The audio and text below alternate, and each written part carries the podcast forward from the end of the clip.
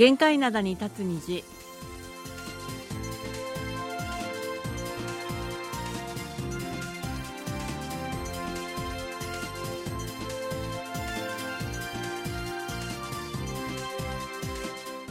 リスナーの皆さん、あにゃんせよ。9月26日火曜日の限界などに立つ日、丸組の母さんことキムヨスンです。そうなりすことキムアソンです。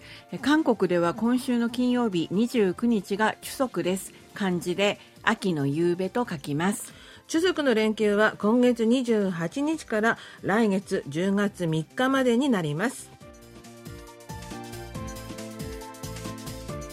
はい、主足は旧正月に並ぶ祝祭日ということで日本のお盆と同じような風習ありますよね。はい。もう里帰りをしたりとかお墓参りしたりとかするんですけれども日本ではしないこと韓国ではやってます。何？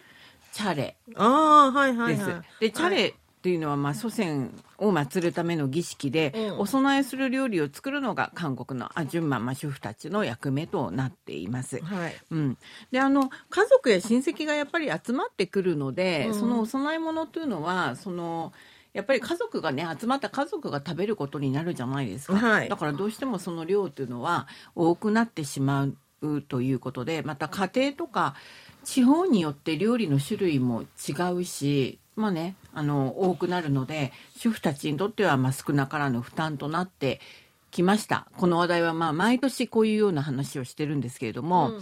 そのチャレ今年はやらないという家庭が行わないという家庭が増えてきているようです。今年だけじゃなくて年々減ってるんじゃないですか？チャレって。そういう感じですよね。でも私の周りではみんなやってましたよ。うん、まあね。うん、だから一体誰がやらないのかなって思うんですけれどもとにかくまあアンケート調査の結果をご案内しますとロッテグループの金融系列会社のロッテメンバーズ20代から50代バネの消費者4000人を対象に行ったアンケート調査で回答者の56.4%が今年の規則にはチャレを行わないと答えたということです。だから半数ファーっと超えてますよねうん。チャレを行うという回答は43.7%ということで半数に満たなかったということです。もともと、ほら、キリスト教とかカトリックのお宅ではやらないじゃないですか。もともとやらないんですけれども、うんで年々増えているというのは、うんやっぱりその宗教関係でなくてもやっぱりやらないっていう家庭がちょっとずつ増えてくってるからからじゃないかなっていう気はしますね。はい。うん、じゃあなぜかっていうことで減ってきているっていう、このチャレを行う人たちが。うん。まず伝統とか慣習にとらわれない雰囲気が社会全般に少しずつ広まってきているんじゃないかという見方があります。で特に20代から30代までの若者たちの伝統文化に対する考え方の変化というのはまあ顕著で若い世代のこうした認識の変化は、まあ、コロナの影響もあるんじゃないかというふうに見られています。であの新型コロナであのいろいろ移動の自粛が叫ばれてたじゃないですか、はいはいはい。うん。だからその時は私もそうだったんですけれども中足とか旧正月にはプサンには帰らなかったんですね、うん。うん、だからそういう期間がまあ3年近くぐらい経った、あったじゃないですか、はいはい。そういうことでその期間を経て里帰りをする文化そのものが、うん。こう意識が薄れてきちゃったんじゃないかっていう特に若い世代でね、そうでしょうね。うん、そんなような、まあ、分析もされています。それに、うん、一人暮らし、まあ、増えていますし、核家族というのはもう多いですから、それもまあ一位に挙げられているということなんですね。うん。うん。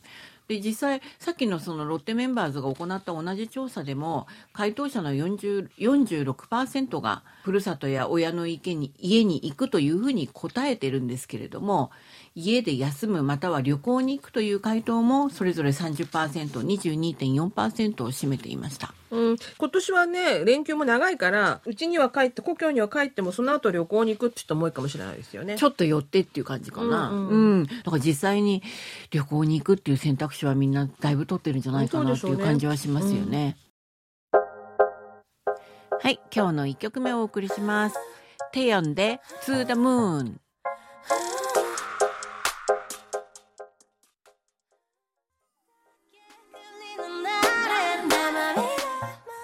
はい、今日の一曲目をお送りしました。テヨンで To the Moon でした。えーとですね、この曲をかけたのはやっぱりその中足の連休中の見る満月ですよね。うんうんうん。うん連休中おおむね晴れで中足当日は、まあ、月が綺麗に見えるということですなるほどそういう天気予報でした。はい。うん、で、まあ、月に関する曲をかけてみました。それでは今日最初のお便りご紹介します。茨城県石岡市にお住まいの菱沼明久さんからいただきました。えっ、とですね、菱沼さん6月の半ばあたりから9月の半ばまぐらいまでの受信報告書をこう一度にあー封書で、はい、いただきました。それで、あのですね、秋らしい話題もいろいろ書いてありまして、はい少しお読みしますと、私の家では間もなく栗の収穫で忙しくなります。はい美味しそう。ね、うん今年は猛暑が続いているため小粒な出来です。韓国でも実りの秋ですね。ぜひ楽しみましょうというのとありますけれども。あと韓国では間もなく主足ですね。こちらでは中秋の名月で十五夜です。私の家では十五夜にお供えとすすき5本を飾りお祭りします。皆様連休中はご安全にお過ごしくださいと書いていただきました。ちゃんとすすきも飾るんですね。ありがとうございます。素敵ですね。であの満月にしすすき飾るっていうのは私は写真でしか見たことないんですけども、日本でも、うん。こういうお家は多いんでしょうかね。どうなんですかね。うん、素晴らしいですよね。お供えというのはお餅でしたっけ？日本は、そうだよね。多分お餅なんじゃないのかな？よくわかんないけど。うん。はいで実りの秋だって書いていただいたんですけれども確かに韓国の主足っていうのもその実りの秋というね。そうですね。新米をね使いますもんね。そう。そうなんですよ、うんうん。だからもう旬の果物とかをね、はい。あの先ほどあのご説明したチャレにすごくたくさん使うんですけれどもまあで栗もチャレのお供え物に使えますよね、はいはいはい。うんうん今年は韓国も小粒なのかな？いやそんなことなかったよ。もう買って食べたけど。おおもう買って、もう 美味しいですか？美味しかったよあ。本当に、ううんん私も楽しみだな。うん、であのーまあそういう果物とかいろいろ使ったりするんですけれども今年の著足はもう特に物価高のニュースっていうのが目立ちますよね。うんそうですね。うんでいつもこのニュース出るんですけれども、うんあの大型スーパーでチャレをこう準備するにはいくらかかるかっていうそうそうそうそうそう。うん今年はですね私が見た記事では大型スーパーで果物やお魚など28種類を買ってチャレを用意するとなると全部で34万2215ウォンの費用がかかるという試算がありました。うんただ思ういつも思うんだけど、うん。これってじゃあその果物を一体い何個買うのかなとかさ、まあ、そこまで言っちゃうとおまあい一応ね。違うんじゃないかなと思うんだけそうどですよね。お肉の量だってさ。そう、リンゴ一つとかかなとか、私もそう思うんですけども、うん。一応でも、このメディアがほ報道している基準だと、ただ30万問題っていうのが、去年なかったんじゃないかなとは思うんですよね。高くなったということですか、うん、だから、あ体感としては、やっぱり高くなってるんだなっていう感じはします。うん。うん、で先ほどそのチャレについてのその意識調査についてのお話ししたんですけれどもチャレをしない行わないという回答の背景には、まあ、物価高もあるんじゃないかっていう分析も実はあったんですね。あはい、うん、で実際今年の規則にはチャレを簡素化するつまり料理の数を減らすという人も少なくないというふうにまあ報道では出てました。うんうん。うん、じゃあチャレのお供え物の料理ってどういうふうに本来は準備してどういうふうに減らすのっていうことなんですけれども、はい、うん、うん、でそれについて専門家らはソンピョンまずねお餅ね。ですからね、はい。そうなんですよお餅ね、うん。それとともに果物、うん。それから肉か魚を焼いたもの一つ、はい、それからナムル、うん。キムチ、うん。お酒の6種類でいいというふうに言っています。はい、うん、であの特にその油油で揚げたものはいらない。うんうん、なんかそんな風に言ったみたいね。そう。うちのその主人のあの実家について言いますと揚げ物を外で買うようになったっていうのが、まあまあ買うにしても何にしてもいいんだけどだから買わなくてもだからこのソン・ギュンガンの韓国案だと、うん。買わなくてもいいってことですよね。そうそうそう。であの揚げ物はやっぱり油使うから危ないし、うん。で大変だしっていうことで買ってくるっていうね結局はでもなんかあんまり変わってないのがちょっとね、うん。なんとも言えないですよ、ね、なんかたくさんやっぱりお供えあげればいいような気がしますするけどね。それで気持ちを表現するね、そうそうそう。ご先祖さんも喜んで食べてんじゃないかなと思うし。であいっぱい作ればあれどうどうせ全部私のお腹の中に入るからとか思いながら作ってるしねみんなね。たくさんまだありますか？だって家族は実際減ってるじゃないですか。あだからその量的にはあれだけども数はやっぱり作るよ、ね、あ種類はね。種類はね、うん、ちゃんと奇数にしなきゃなんないから作るものは作りますよね。ああうちはでもナムルがだいぶ7つだったのを5つとかに減らしたっていう。ああうちはもともと3つだ7つやから7つやってましたよだ昔は、ね、からそういう人そういううちはね減らすべきだよね。7つはね。だんだん減ってきてるんですけれども、うん。5つでもまあ美味しく食べてますけどね、まあどうかなっていう感じしますね。はい。はい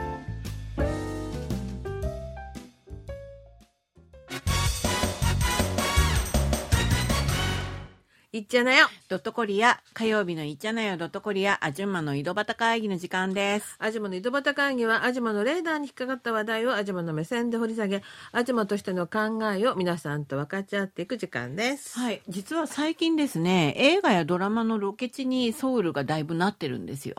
うん昔プサンが多かったよね。そうプサンがね映画の聖地って言われててねロケ地にもたくさんなってたんですけども、うんうんソウル市がだいぶそのうんロケ地にすることについても力を入れてるんですよね。ロケ地にするのはいいんですけどその間交通規制どうするんでしょうかねと思うよね。なんかそういうね、あの、なんか問題みたいなのもありましたけれども、うんちゃんとソウル市がそう、まあ、交通規制も支援をするという、まあ、うち今日はその内容のをご説明したいと思います。橋いっつもやってるよ。時あ々で夜中にやってるんだよね。うるさいですか？わかんない。だって見たいんだけどうよく見えない。上の方からだとうちの方からだと。じゃあ、そんなにうるさいとかそこまでは、そうではないんですね。も結構あそこではあの撮影してます。映画の撮影とか。やってるんですよね、うんソウル市内でね。で、ソウルのカンナムだとか、ミョンドン、あとハンガンね、うんそこの、その、なんだっけ、潜水大橋も、うんやっぱりハンガンのね、関係じゃないですか。うんうん、だからそういうところで結構やってるっていうお話です。でソウル市の話によりますと去年映画やドラマの撮影をソウルで行えるよう支援要請を受けた件数というのが合わせて632本作品に達したというふうにはいはいはい。発表しています。はい。多いんですよね。でそのうちの268本で撮影が終わっています。であと400本をあこ今後撮影するっていうことなのかな？支援をしなかったんでしょうねきっとねあ去年ですからね。でソウル市は先ほどちょっと出たんですけれども必要に応じて交通規制などの支援を行っているんですけれども実際にソウル市がそういった形で支援を行ったのが268本ということです。あはいはい。うん、で今年は1月から9月までで400余りの支援要請がありそのうちの211本で撮影が終了終了したということです。で残りは言葉慣れたってことですか？支援はしなかったんじゃないでしょうかね。う。ん。うん、この周りでね酔い戸公園なんかでも時々やってるからそういうのもやってますよ。よね、ん。KBS のドラマとか特にね近場でそうそうそう。やってます。はい。だからそういうのまで入れると、まあ確かにその数の本数になるのかなと思いますけどね。そうですよね、うん。まあ、そういった場合はそんなに支援も必要ないでしょうしね。うんそうそうそうそう。うん。まあ許可さえあればね、うんうん。うんで海外のドラマや映画の撮影というのもソウルでの撮影も増えてるんですよ。はい。うん、で去年ソウル市が撮影支援を行った映画やドラマ268本のうち海外の作品が13本でしたあ少ないんですねまだね海外の作品。増えてますうんただこのうちの11本がソウルのことを世界の人々に知ってもらうためにソウル市が直接撮影を誘致したものです。あはい。うん、でネットフリックスだとかアマゾンなど海外の OTT ですね、うんこの有料の動画配信サービスのオリジナル作品になっています。あはい。うん、で今年上半期もソウル市が誘致したのはアマゾンのオリジナル映画など18本に上ります。すごいねソウル市すごい積極的なんですね。そうなんですよ乗り出してるんですよ。はい。で海外のドラマや映画のソウルでの撮影は2018年には7件だったの。はうん、それがネットフリックスがオリジナルドラマの「イカゲーム」を撮影した2019年には19件に増えました一気に増えましたい。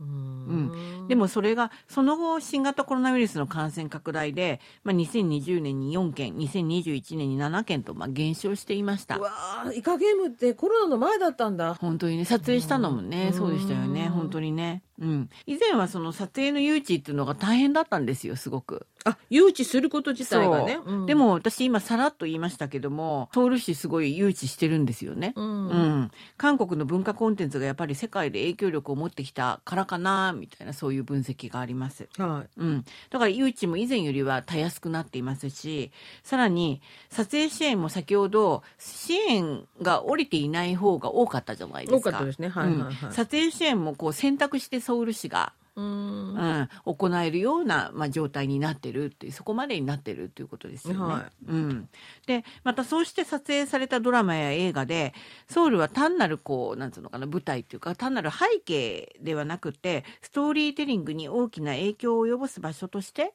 活用されるようになってきてるっていうね。なるほどね、うん、そういう見方です。うんはい。で例えばネットフリックスが制作して今年5月に公開したオリジナルドラマ「愛を込めてキティ」よりこれは日本語のタイトルで現代は韓国語でもそうなんですけども現代はエクソキティっていうんです。でこの「愛を込めてキティ」よりは去年ソウルのミョンドンだとかナムさんのソウルタワープクチョン韓屋村ですね、はい。伝統家屋が集まっているあの村です。はい。それからトンデムン東大門デザインプラザなどで撮影が行われました。うん。で原作がこれニューヨーク・タイムズ紙のベストセラーにも選ばれたジェニー・ハンの小説で Netflix の人気シリーズ「好きだった君へのラブレター」のスピンオフつまりアメリカの作品です。ああはいはいはい、うん。でこのあらすじっていうのが韓国の国際高校に進学したアメリカのティーンエイジャーたちの物語っていうことになっています。ああ、ん。なるほどね。で高校生のこのキティっていうタイトルにもあるんですけどもキティがヒロインです。そのキティが遠距離恋愛中の彼と一緒にいるために全寮制の韓国の高校に転入してでそこは亡き母親もか通っていたという高校なんですね。はい。その学校で新しいラブストーリーが幕を開けるみたいなねそんなような感じなんです、私キティっていうからサンリオのキティちゃんが出てくるのかと思ったらそうじゃないのね。そういうはずはないですよね。それだったらサンリオから支援があるはずだと思うんですけど。もそうですよね。そうではないですね。そうだよね。私見てないもん、そんなサンキティちゃん出てくるドラマなんてネットフリックスで。はい、でこの作品はネットフリックスで公開されてすぐに90余りの国で視聴率ベスト10入りしてシーズン2の制作がすでに決まっています。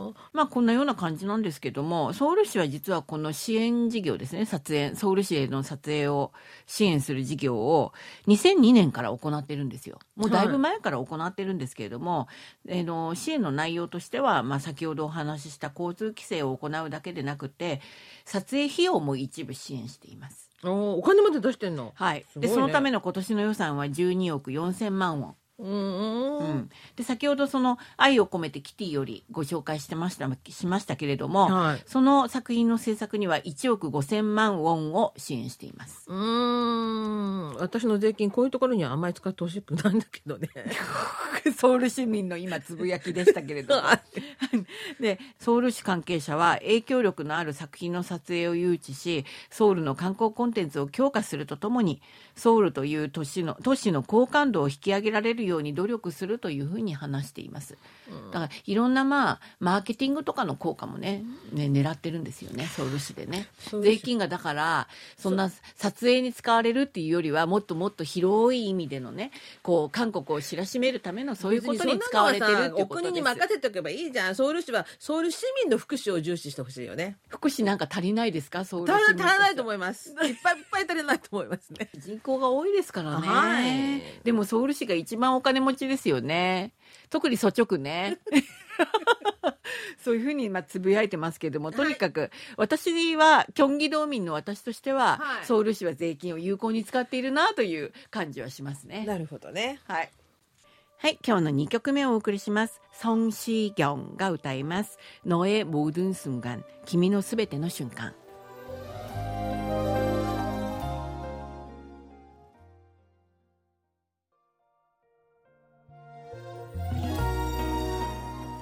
はい、えー今日の2曲目、ソン・シギョンで、너의모든순간、君のすべての瞬間でした。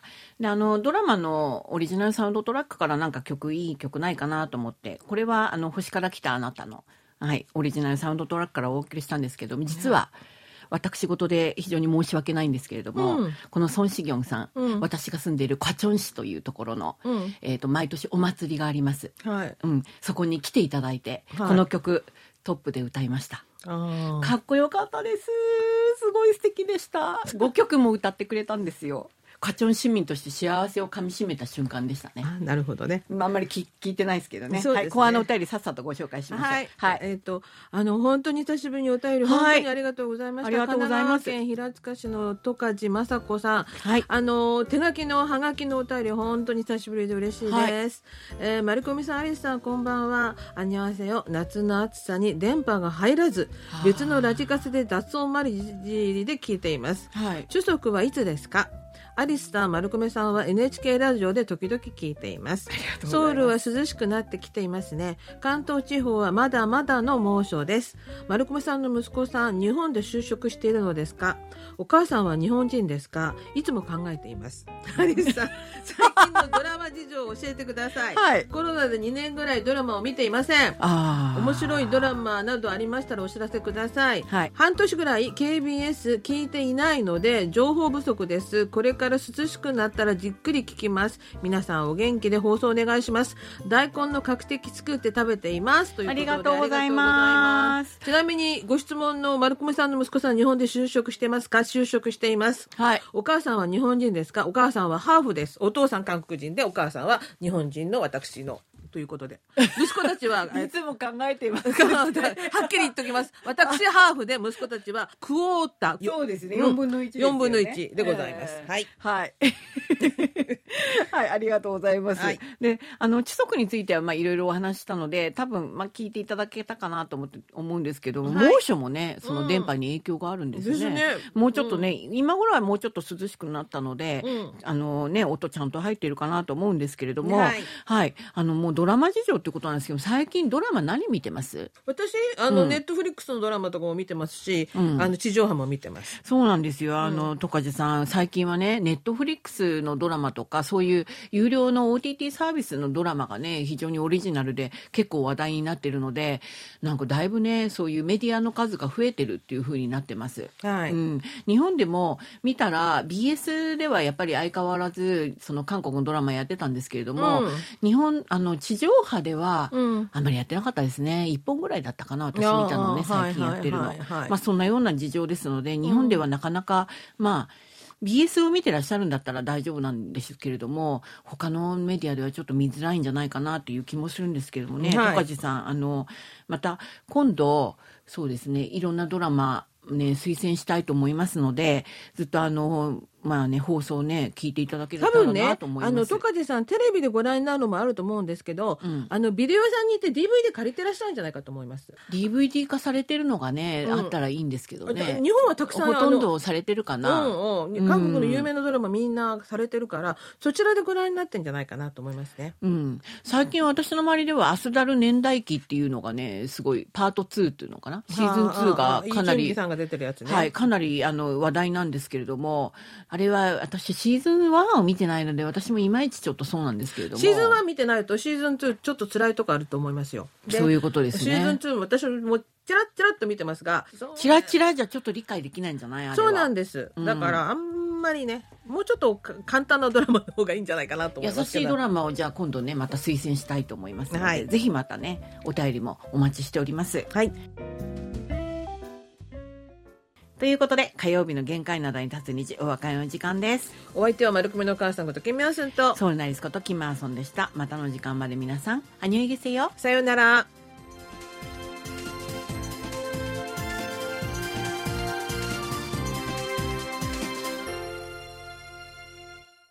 こちらは韓国ソウルからお送りしているラジオ国際放送 KBS ワールドラジオです。